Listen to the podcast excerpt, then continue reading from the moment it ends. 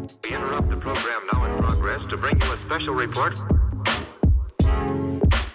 Here are the highlights this morning's news. From the WPGU News Desk, here's today's headlines on WPGU 1071 Champaign's Alternative.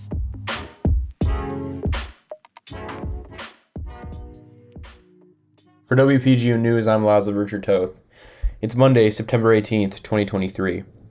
The Fighting Illini took on Penn State on Saturday at Memorial Stadium and lost 13 to 30, making their record 1 to 2 for the season. While Illinois had more passing yards at 292, Penn State had 100 more rushing yards with 164 putting them over in terms of yards. Illinois did have some wins, however. Defense player Jer'Zhan Newton had Illinois' first defensive block of a field goal since 2017, and Ryan Mead had the first blocked punt since 2017. Both of Illinois' touchdowns came from the second quarter of the game, with one of them being scored by Malik Elzy, which was his first touchdown of the season. The Fighting Illini play against Florida Atlantic at 2:30 Memorial Stadium this Saturday.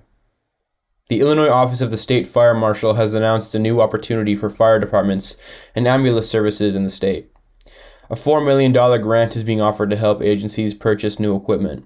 The office is now accepting applications for this funding until mid December. This money comes from the Small Equipment Grant Program, which was established in March of this year.